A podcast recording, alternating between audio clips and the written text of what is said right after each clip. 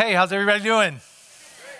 Well, thank you so much uh, for being here. We're in the second part of a series called Found People, and I'm going to be talking more about what that means. If you're watching on the screen today at our Wake Forest location or at our Cary location, thank you so much for being here. I uh, would love it if those of you here for the first time would come down front and meet one of the pastors and one of our leaders after the service. Just come by when we wrap up here and say hello. So, in this series, Found People, uh, if you missed last week, you got to go on our website, uh, listen or watch uh, the first one. Just go to lifepointchurch.com. Uh, you can uh, find the video or the audio of that one and get caught up. But the idea is that everybody who knows Christ, everybody that's a follower of Christ, has been found by Him. So, whether you grew up in church and your parents pointed the way for you, or you discovered at some point in your life that you were far from God and you made a decision to turn and walk in a new direction, you have been found by Christ. And according to Scripture, there are certain things that people who follow Christ, that found people, do. Not to earn God's love, not to make God love them more or accept them more, but just simply as a result of being found by God, certain things happen. And that's what we're going to be focusing on on this series because in this series because like we talked about last week, found people find people. And those of us who are found by God, one of the responsibilities we have as a person who has been found by Christ is to find other people because of where we live in an amazing area of the country. People are moving here at a very fast rate, faster than many or most other cities and, and regions of our country. In fact, in our area, there's 63 new people a day show up. 63. Some of them know Christ, many of them do not. So, in this series, with that in mind, we're asking you to do three things over the last week, this week, and next week. Simply invite someone. Simply ask somebody to come and experience what you're experiencing. We have a big day that we created just for you to do that. September 18th is Show Up Sunday. I'm going to talk about that in just a little bit, a little bit more, how you can really be involved in Show Up Sunday. Another thing we're going to ask you to do is to just learn how to share your story. Maybe you've never thought about, those of you who follow Christ, how to share your story with somebody else. And then for many of you, it's time for you to take a step. It's time for you to take a step and say, I really want to be more involved in the mission of the church that I attend. I really want to be in a group. I want to follow Christ in baptism. I need to take a step. Why? Because that's what found people do. It's normal for found people to invite others to share their story and to take next steps. Now, some people in our world would think that's radical behavior or that's extreme behavior to do those things. But when you look at followers of Christ throughout history, that's just normal, everyday behavior of people who have been found by God. So today I want to talk to you about the next thing that's normal for every follower of Christ to do, and that is share your faith. Now, it gets a little scary when we start talking about sharing faith because it's like politics. Somehow, faith and politics got lumped in the same category to where if you talk about it around the wrong person, uh, they'll unfriend you in some way. Like, how many people have unfriended people either digitally or in real life because of their political views and you're tired of hearing it. Let's just have a show of hands. Yeah. Several people have done that because, my gosh, you're not going to change my mind. Why in the world do I have to look at this over and over? Well, somehow that, that faith has got lumped in that category with politics to where if you want to shut down a room, just say, I would like to tell you the story of how Jesus changed my life. and nobody will say anything it's like, uh oh, we got a fanatic among us. We've got somebody that's a Jesus freak. We got somebody that, that's not in touch with reality.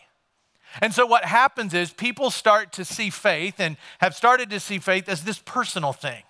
Faith is just my personal thing, and I don't talk about it because it's just personal. If you read the Bible cover to cover, especially the New Testament, there's very little talk about Jesus being a personal Savior. Now, you hear preachers talk about that, except Jesus as your personal Savior. And of course, Jesus is personally standing willing to forgive and live inside of any person who believes in Him and trusts in Him and obeys Him. But the idea of faith being a personal thing, in, in that you don't talk about it with anybody else, is a foreign thought when you try to match that up with what Jesus said or how first century followers of Christ, when they started the, this thing called the church, when it began, nobody would have even dreamed of calling faith this personal thing that you just keep to yourself. And yet, that is what millions of followers of Christ do. They just keep quiet about it. There's some Bibles coming down the aisles right now. I want to share some of what God's Word has to say about us speaking about our faith.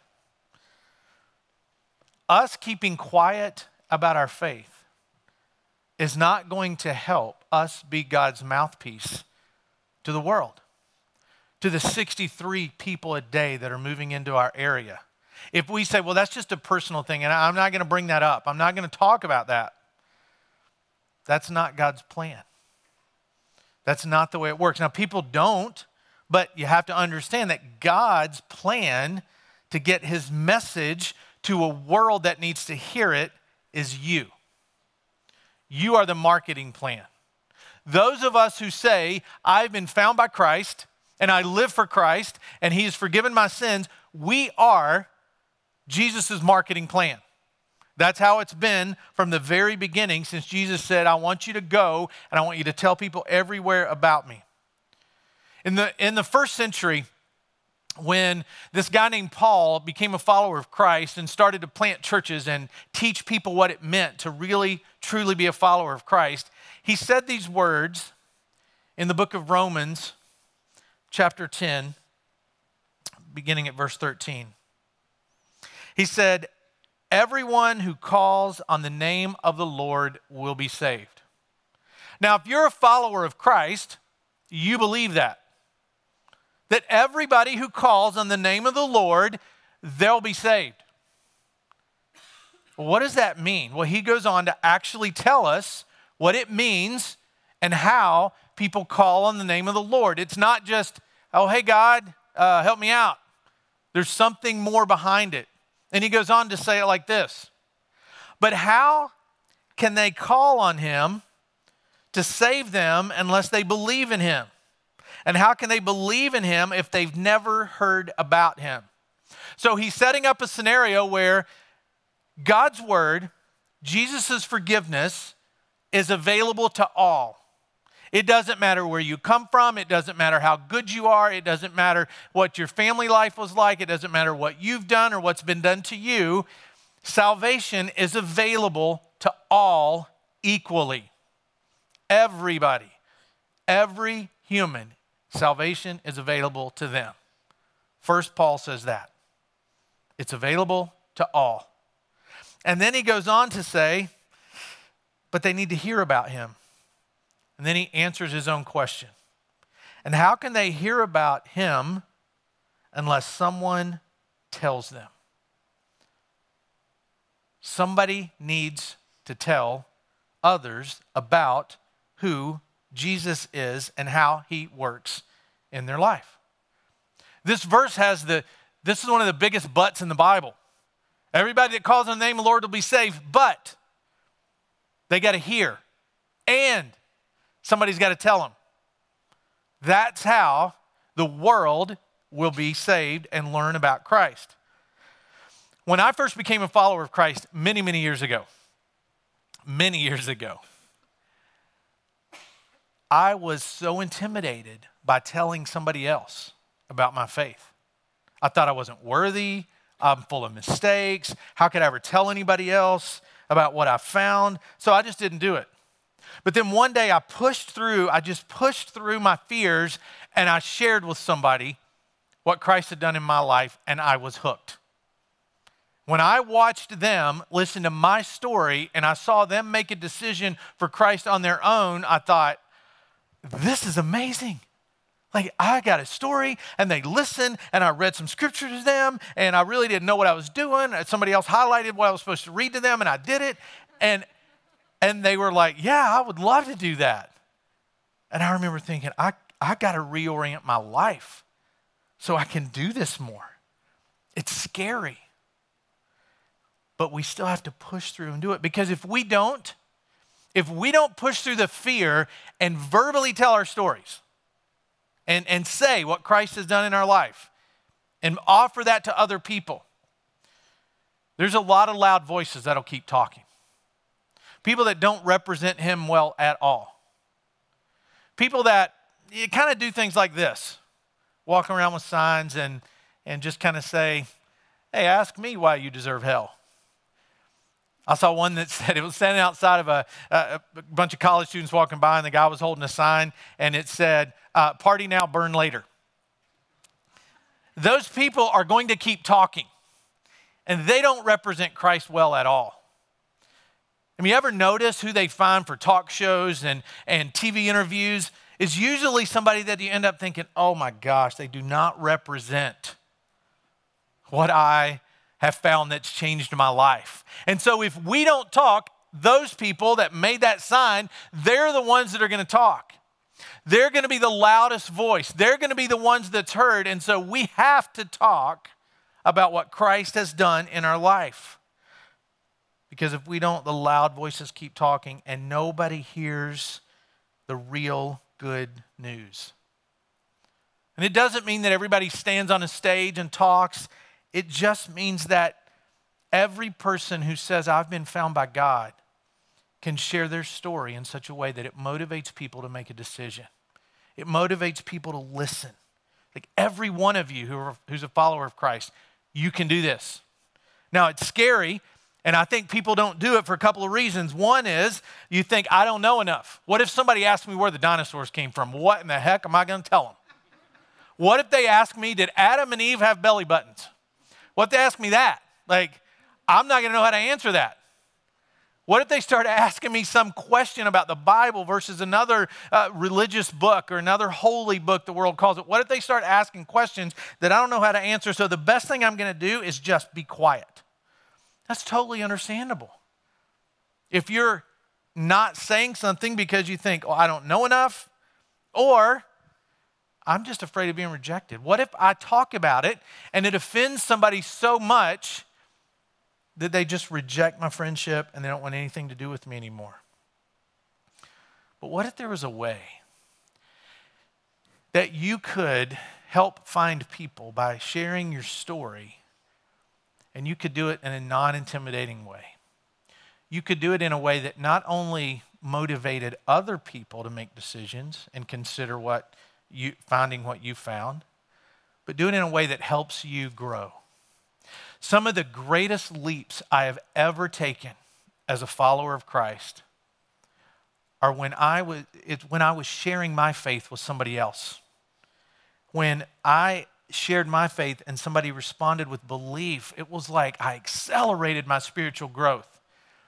And people talk to me all the time that want to grow spiritually, and they think if I just go to church enough, or if I just show up and hear the right message, or if I just listen to the right music, or if I get in a group and I read the right scripture, then I'm just to grow by leaps and bounds. And you will grow by doing those things. But if you want the fast track to spiritual growth, start sharing what Christ has done in your life in a way with other people that motivates them to consider finding what you found. And when they do make a decision, you will grow faster than you ever thought possible. And it's as simple as speaking from your own experience. Every time that I get ready to buy something, I, I, I read reviews. Who reads reviews when you get ready to buy something? You read reviews because you want to know is this a good product or not? Uh, like if you're doing multi level marketing or some kind of uh, you know, the latest thing coming through, whether it's health stuff or skincare or whatever it is. And you're probably going to post it on social media. That's a great medium to use. But when you post that, if you're one of those salespeople and you sell stuff, you tell stories. You tell a story about somebody that used the product and it made a difference. Somehow, when we hear a story about somebody that had an experience, they end up motivating us to consider doing what they did. Oh, well, you can get that then by taking that. I'll take it, I'll buy it. You can look like that. If you do that, sign me up, I'll buy some. Because we see a story that worked. I have a confession to make. Until about a month ago, this is weird. I'd never had a smoothie in my life. I'd never had ice and fruit mixed up in a blender and drank it. I'd never done that before.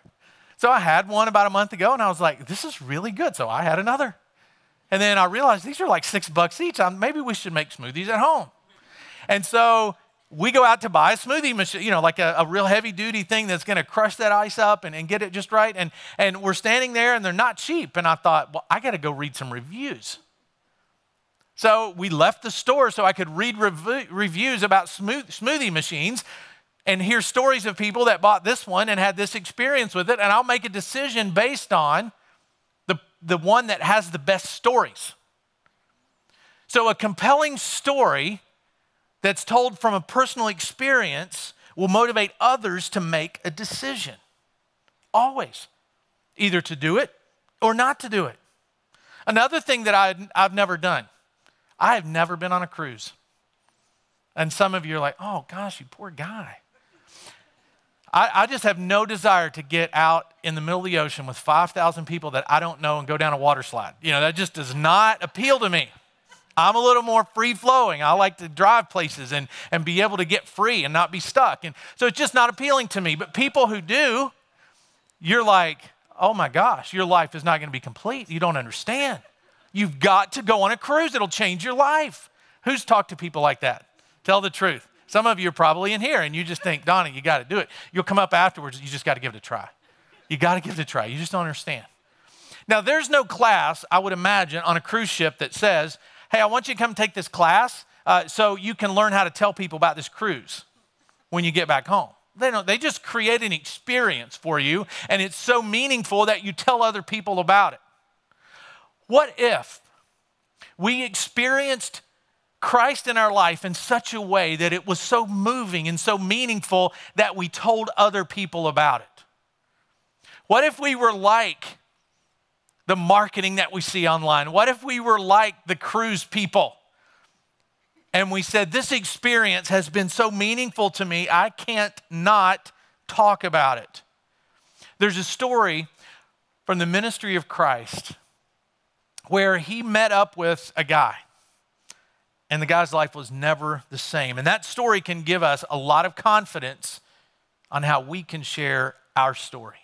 How found people can share their story in a way that's not intimidating and that motivates other people to make decisions. It's in John chapter 9, beginning at verse 1. It says this As Jesus was walking along, he saw a man who had been blind from birth. Now, when somebody was blind in the first century, it meant that they had nothing else to do. There was no other way for them to get income except for begging. They had to beg. So they had to sit there with a can and people dropped money in as they went by. That was their only way. There were no social services. There was no government to take care of them. There was no body to take care of them except people who just happened to be generous who walked by. So this guy was desperate.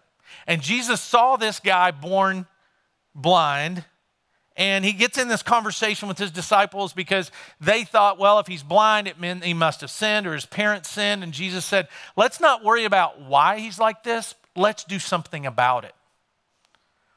And so it says that Jesus spits in the, spits in the dirt, stirs it up, places the mud on the guy's eyes.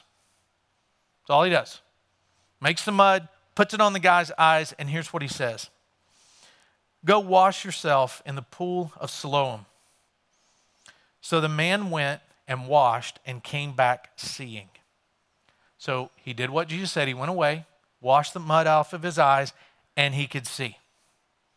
Then he goes home, and people start to see him walking down the street, and they notice something's different. Here's the guy that used to be blind. He's not bumping into things, and he kind of looks like he knows where he's going. They noticed something was different about his life, and so they start to have this discussion about, well, who is this? This looks like the guy that used to be blind. And, and so here's what it says His neighbors and others who knew him as the blind beggar asked each other, Isn't this the man who used to sit and beg? Some said he was, and others said, No, it just looks like him. But the beggar kept saying, Yes, I am the same one. So they asked, Well, who healed you? What happened?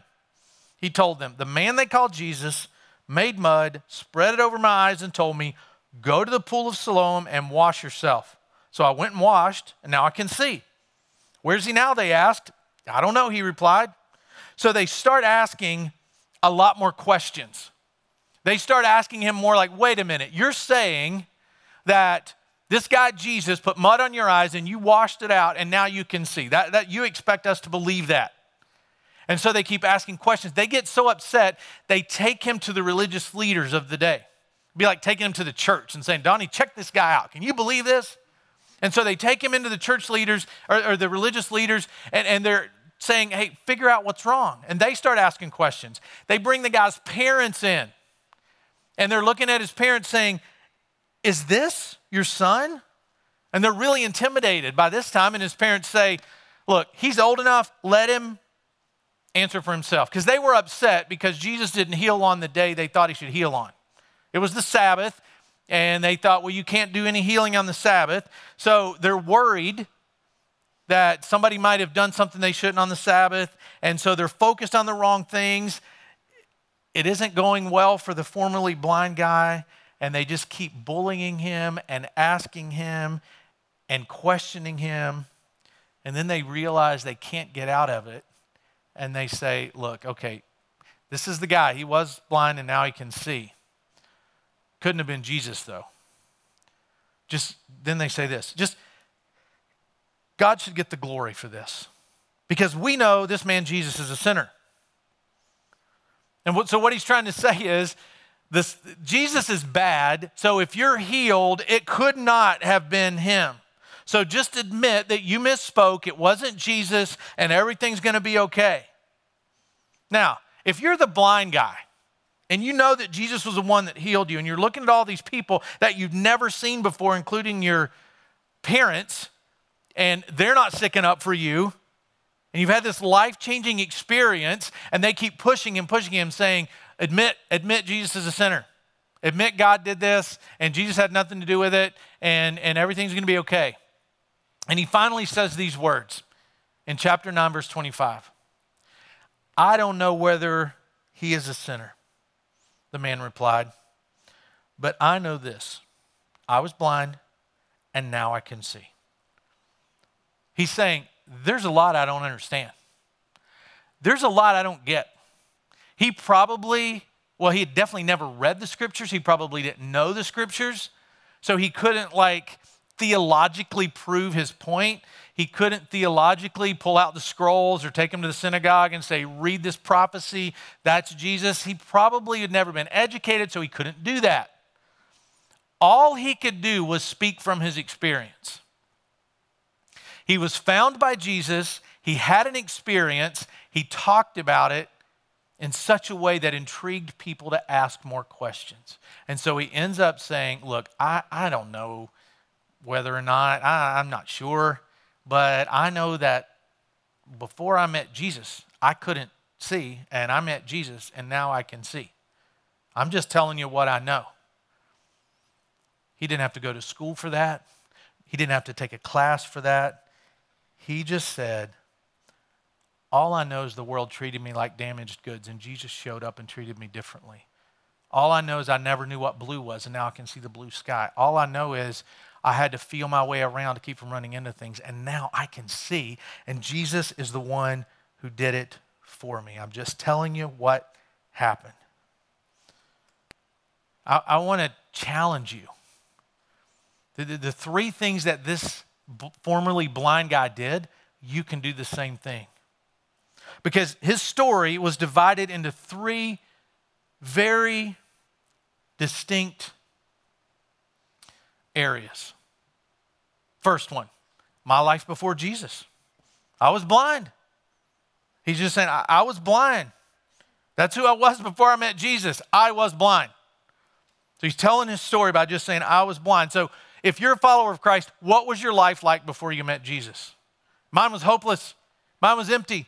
I was searching for all these other things to find hope and fulfillment in, and it just wasn't working. So your life was something before you met Jesus. Something was going on. Maybe if, if you grew up in church, what was your life like? Maybe your parents provided for you this strong foundation of faith, but there was a day, even if you've never done a bad thing in your life, and your parents provided this foundation for you, you still have a story about your life before Jesus because there was a time when that faith your parents gave you became yours and it became real and it became something that carried you, not because of them, but because you discovered Jesus. So you have a story. And maybe yours is a radical story that you were lost and going the wrong direction, but that's what your life was like before Jesus. Next category is well, how I met Jesus. My life before Jesus, he was blind. How I met Jesus, he put mud on my eyes. I was just sitting there, and this guy comes up and he rubs mud mixed with spit on my eyes. That's what Jesus did. Told me to go wash it off. He was saying, This is what was going on in my life. I, I, before I met Jesus, I was blind, and then I, I met him, and he put mud on my eyes. And something happened. And then the next, the next area is my life since I met Jesus. I was blind, Jesus put mud on my eyes, and now I see. So if you're a follower of Christ, I want to challenge you to do something. I mean, in your, in your notes, write this down. You have notes in your program. Write down these three things my life before Jesus, how I met Jesus, my life since I met Jesus. Everybody's story of being found can be told in those three phrases what it was like before, how I met him, and what it's been like since. And if you really maybe sit down tonight or sometime this week and, and think through and write that out. Well, what was my life like before? And how did I meet him? And, and what's it been like since? Then you're starting to write out your story so you can share your experience in a way that's a personal experience to you that, when heard by others, could motivate them to make a decision. This is important for us to get because we are God's plan to let those 63 people a day that are moving to our area, we're His plan to let them know. That's why we're having this big day, September 18th, Show Up Sunday, where we're saying, look, here's what we want you to do. We want you to take this card, My Five. Think of the five people that you're going to invite. Write their names on here, pray over them. I, I just found out today somebody that's at our church, super involved at our church now, and they said, Oh, I was one of those last year when you did that My Five thing. Somebody wrote their name on there, and now here they are at our church involved and making a difference. All because last fall at this time, and we said, Hey, pick out your five people. Those of you here at our North Raleigh location, uh, this building has been open for uh, three years almost. And before the building opened, we had a ceremony out on the front lawn, and this was just a shell. There was nothing in here. And we had everybody write on cards people they wanted to pray for, people they wanted God to get involved in their lives. And so hundreds and hundreds of people filled out just these little cards. We put them in a box, and we were putting the sheetrock up literally in that wall right there. We poured all those names in there, and they're still in there. And every now and then, especially after a baptism service, a spouse or a parent or a friend, they'll come up to me and they'll say, Hey, in that wall right there is the person's name that I prayed for, is the person's name that I hoped would hear the message of Christ and find Jesus. And here they are. It's important that those of us who are found by Christ not only find people, but be able to communicate our story in such a way that motivates people to make a decision. So if anybody ever says, well, hey, Why do you do that? You know, you can tell them. Let's learn this together. Together, tell our story. Together, gain confidence in being able to write out our story because we don't want other people who represent Jesus poorly to be the ones with the loudest voice. We want the people who have genuine life change stories to be able to articulate articulate that in such a way that everyone who calls on the name of the Lord will be saved because they heard it from someone who told them what Jesus did in their life.